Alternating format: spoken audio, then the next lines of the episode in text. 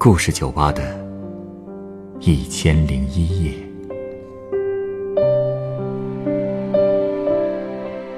本节目由北京人民广播电台故事广播与凤凰网有故事的人频道联合制作。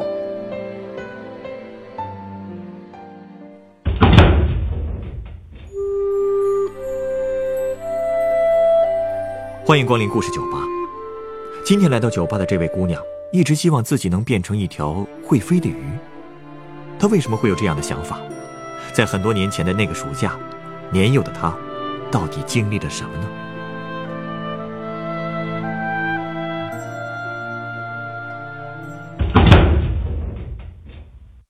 海浪无声将夜幕深深淹没，漫过天空尽头的角大雨在梦境的缝隙里游过。哎呀，这首歌啊，真好听，是吧？这是《大鱼海棠》的主题歌。《大鱼海棠》就是前两年上映的那部动画大电影。对，这首《大鱼》是我最喜欢的一首插曲。哦，这是我刚刚搜到的翻唱版，是网上很有名的两个配音演员唱的，叫金贤和苏尚卿。哎，那个苏尚卿就是给里面的男主角配音的。哦，嗯，你没看过这个片子吧？没有，好看吗？嗯，大家褒贬不一吧，但是我很喜欢，特别是在大荧幕上看到一条条鱼往天上飞的时候，我真的哭出声来了。那么好看啊！嗯，画面好美的，而且最重要的是，这部电影帮我实现了梦想，实现什么梦想啊？因为我想变成鱼呀，变成一条会飞的鱼，啊？你想变成鱼？还是会飞的。呃，我从小就很喜欢鱼。我老家在农村，我爸每次从地里干活回来，都会在那边的芦苇坑里给我捉回来几条小草鱼。我就用个塑料瓶子装着它们，每天早上我还会给它们采青草叶子吃。可是，基本过不了几天，那些鱼都会死掉，翻着白肚皮漂在水面上。所以有一次我问我爸，为什么每次养的鱼都会死？他就告诉我，因为每条鱼都想做一条会飞的鱼。你爸的这种解读啊，还挺浪漫的。可我真信了，我觉得鱼在长大以后都能飞的，而且，零六年暑假那天，我也见到了。你见到了？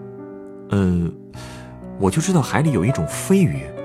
不是不是，就是在我老家，而且，就是那年，也是我最想变成鱼的一年。那年发生了什么了吗？嗯，那年刚放暑假的时候，我妈突然给我们来了个电话，让我和我姐去姥姥家过暑假，还让我们去了以后要多听话、多干活，弄得我们措手不及的。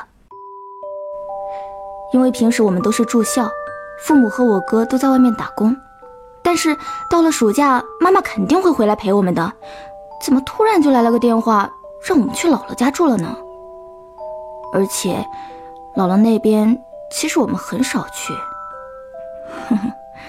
可能是觉得我妈是嫁出去的女儿泼出去的水吧，也可能是嫌弃我爸家穷。反正每次回姥姥家，他们对我们都不冷不热的。那你妈没有说为什么吗？没有，而且当时我们家连座机都没有，电话是打到邻居家的，电话那头他声音特别小，而且很快就挂了。按说座机接电话是不要钱的，可是那个邻居大婶儿非要让我们给她五毛钱，嘴里还一直骂骂咧咧的，让我妈以后不要打到她家来了。你们邻居怎么这样啊？唉大家都穷怕了吧？第二天，我就和我姐开始收拾东西。其实，我们家也没有什么好收拾的，就是三间破瓦房和一个用木板搭的灶房。但我姐还是把院子里勉强能算得上是值钱的瓦罐都锁到屋里去了。然后，我们就出发去姥姥家了。当时我家连自行车都没有，只能走着去。远吗？嗯，远倒不远，不行的话一个小时就能到。也不近啊。其实我特别不想去姥姥家，因为从小我们兄妹三人就因为家里穷受尽了冷眼，在姥姥家更是这样。所以爸妈总是让我们在别人家要听话懂事，这也是我们一直都很自卑的原因。其实自卑也是件好事，至少能让我们更努力，否则我也考不上这边的大学了呀。但是，对当年的我来说，自卑真是让我去哪儿都抬不起头来。所以我知道，那个暑假如果在姥姥家住。一定会很难熬。加上去姥姥家的路很偏僻，我记得我妈曾经跟我说过，这条路经常有劫道的，甚至还有抢小孩、挖肾的。他应该是吓你们的，怕你们乱跑。可能吧。不过想起这种话，我就更郁闷了。加上天气特别热，我们的凉鞋上也沾了好多泥，脚也走疼了。当时我真想赖在原地不走了。不过我姐却很坚决。她安慰我说：“姥姥家有大片的桃林，正好现在桃子都熟了，咱们每天都能坐在桃树底下吃桃子，多好啊！而且姥爷还有一个大鱼塘，你那么喜欢鱼，还不乐意去吗？”“嗯，好吧。”姐，你说鱼会飞吗？嗯，不会吧。我知道的鱼都不会飞，可是爸说每条鱼都想做一条会飞的鱼。鱼离不开水，就像我们离不开空气一样，所以鱼飞不起来。我觉得姐姐好像也说的对，可是我又想起我爸明明跟我说过，你觉得鱼会飞，它在你心里就是一条会飞的鱼，它可以飞向蔚蓝的天空。还可以飞向广阔的大海，甚至飞向无垠的沙漠。你爸爸真的是普通农民吗？我怎么觉得他更像是个诗人啊？他确实很喜欢读书，可能就是因为喜欢读书，所以才种不好地吧。我觉得我也遗传了他喜欢幻想的基因，要不然怎么会希望自己变成一条鱼呢？但这些想法，我也没跟我姐姐提过。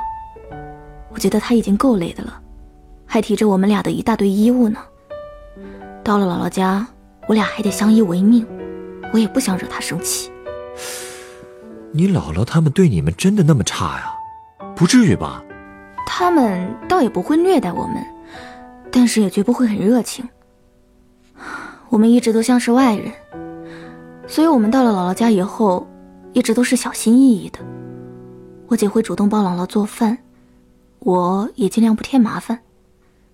晚上的时候，我姥姥让我跟她睡，我姐被分到了我表姐那屋。那天晚上，我和姥姥背对背睡着，我开始想妈妈。我想起每天早上，我妈只要在家，都会给我和我姐梳马尾辫；中午会给我们做茄子面条；冬天的时候，她还会提前给我们暖好被褥。她怎么突然就不回来了？难道不想要我们了吗？一想到这里，我眼泪就不停的流，但又不敢哭出声来。我不知道我姐是不是也会哭。当时我和她只隔着一堵墙，但我特别特别的想她。我觉得只有和她在一起的时候，我才不会太想妈妈。你当时多大？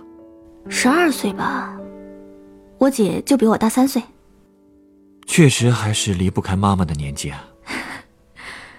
其实，之所以那么想妈妈，也是因为我觉得，姥姥姥爷就是把我们当帮工一样使唤。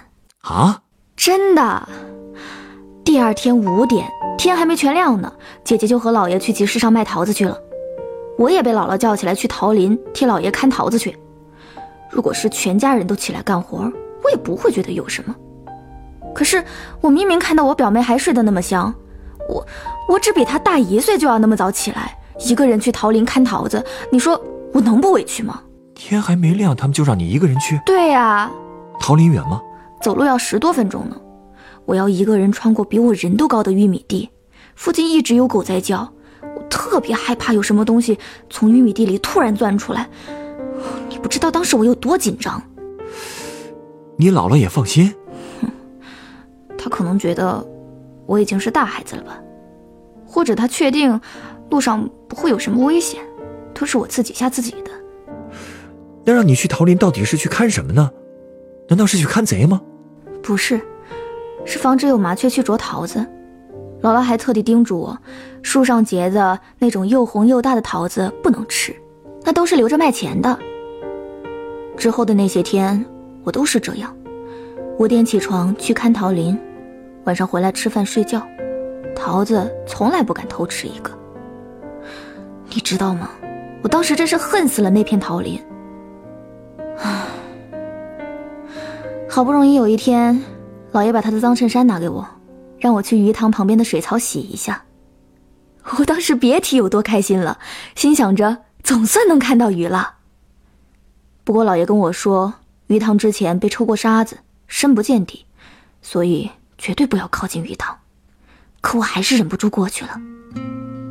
我发现鱼塘里有成群结队的小鱼和小虾，我用手一捧，直接捧住了一条小鱼。它在我手里蹦跶着，甩了我一脸水，那真是我在姥姥家最开心的一瞬间了。可是很快，姥爷就发现了，他以后再也没有允许我去鱼塘那边。你看，其实啊，你姥爷还是挺关心你的。他们只是尽义务。后来有一天，我听到舅妈和姥姥聊天，她跟姥姥说，她不喜欢我和我姐整天住在家里。其实我一点都不意外，因为自打我们进了家门，她就从没给过我们一个笑脸。但你知道她为什么没法赶我们走吗？为什么呢？因为我妈出了车祸。什么？而且他已经在医院躺了好几个月了，伤得很重，但好歹捡回了一条命。原来你妈妈是不想让你们担心才不说的。嗯，可你能想象我当时的心情吗？这么长时间，我竟然不知道自己差点就没妈了。我跑去告诉我姐姐，但她一点都不惊讶，只顾着埋头干活。看来她早就知道了。所以我嚎哭了一晚上。我觉得自己是天底下最傻的那个人，所有人都在骗我。姥姥看到我那个样子，就给我妈打了个电话。电话里，我妈跟我说，要听话。要懂事。我听完哭得更厉害了。我真的不知道她那几个月是怎么熬过来的。可我什么都不知道，也没有办法去看她。他就安慰我说：“等到秋天的时候，他就能回来了。”现在，你应该能理解大人们瞒着你的苦心了吧？包括你姐姐。我觉得。她应该比你还要痛苦，他肯定也很想妈妈，但明知道真相，却又不能跟你说，还要承担照顾你的责任。我猜他背着你的时候，应该也没少流眼泪。对，其实我不恨姥姥姥爷，甚至不恨舅妈，毕竟他们收留了我们姐俩。但是，我也是真的不喜欢住在那里。我懂。后来有一次，连续下了好几天的暴雨，鱼塘里的水直接漫到了老爷住的小房子旁。我和姐姐蹲在屋子里，突然看到一条条大鱼游到了小房子旁边，而且兴奋地跳了起来。看到那一幕，我真的相信鱼是会飞的了。我相信，等它们再大些，一定还会飞得更高、更自由。他们一定离起飞不远了。或许再过一个月，满天都会是飞翔的大鱼。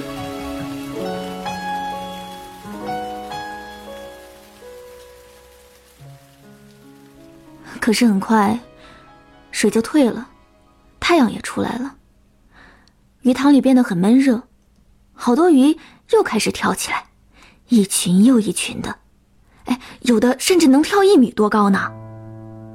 可是那天，大舅领着一群男人跳到了水里，开始用鱼叉往鱼的肚子上捅，一下又一下，一条又一条。不一会儿，岸上就堆了几百斤的大鱼。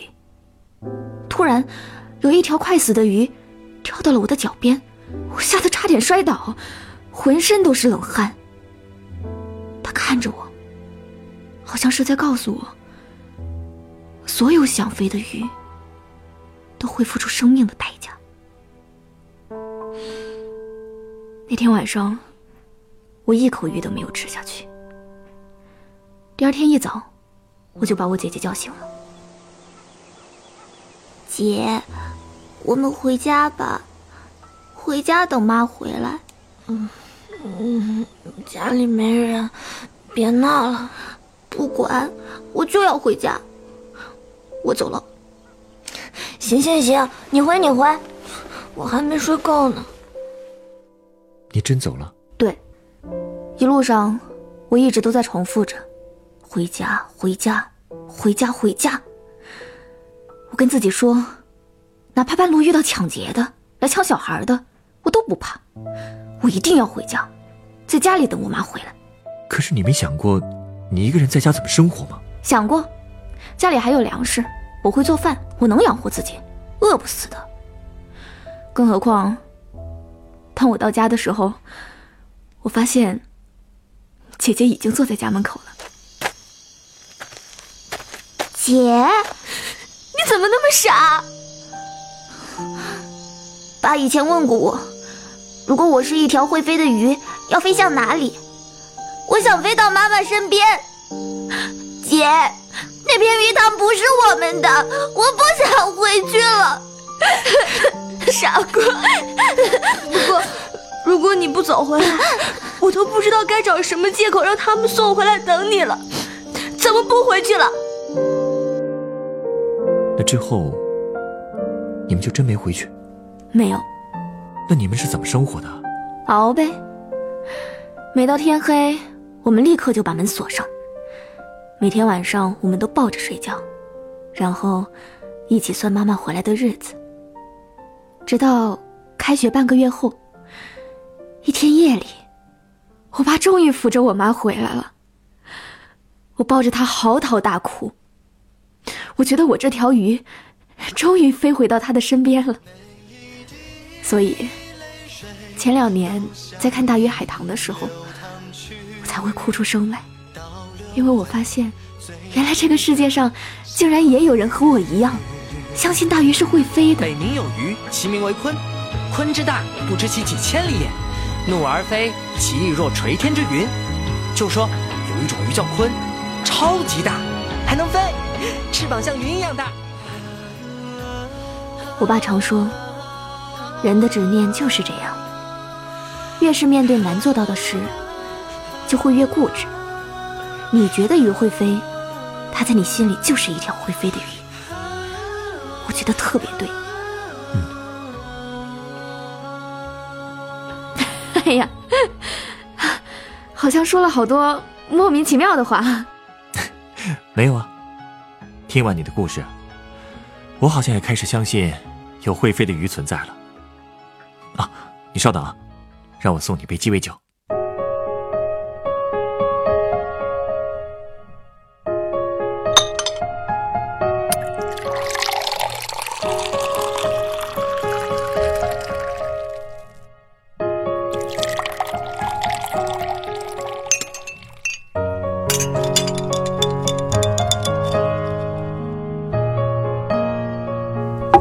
这是你的鸡尾酒，它是由干式金酒、蓝干桂酒、菠萝汁、乳酸饮料和柠檬汁调成的，名字叫做“蓝色天空”。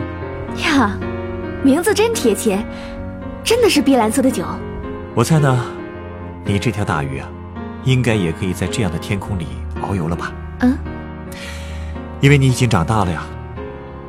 我非常理解，当你还是个孩子。寄人篱下的感觉会带给你怎样的压力？那种远离父母保护的感觉，有多么孤独和恐惧？我想，会飞的鱼，应该就是那个时候你的精神支柱吧。你渴望像那样的鱼一样，可以自由的飞翔，不会被别人看不起，不再压抑的蜷缩在鱼塘里，可以飞到爱自己的人身边。而那种渴望飞翔的愿望，也是你能够奋斗到今天的动力吧。现在，你已经飞离了穷困的鱼塘，看到了更广阔的天空。所以，我也希望，当年的那些委屈与压抑，也能像天上的一块小小的阴云，被你的尾巴一扫而光。海浪无声，将夜幕深深淹没，漫过天空尽头的。角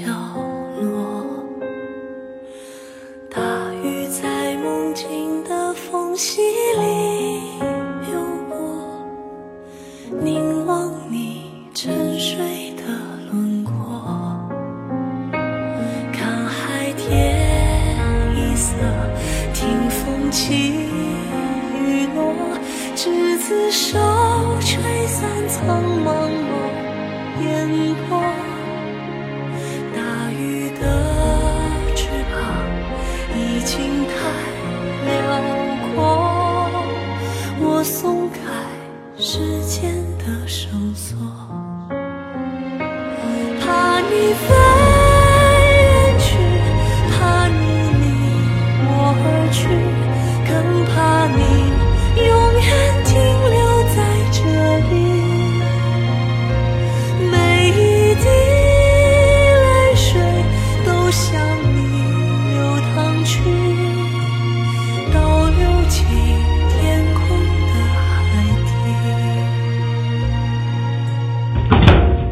本故事选自凤凰网有故事的人独家签约作品，想变成一条会飞的鱼游回家。原作小刀，改编制作陈寒，演播赵爽、钱琛、陈光，录音董珂、严乔峰。人人都有故事，欢迎搜索微信公众号“有故事的人”，写出你的故事，分享别人的故事。下一个夜晚。欢迎继续来到故事酒吧，倾听人生故事。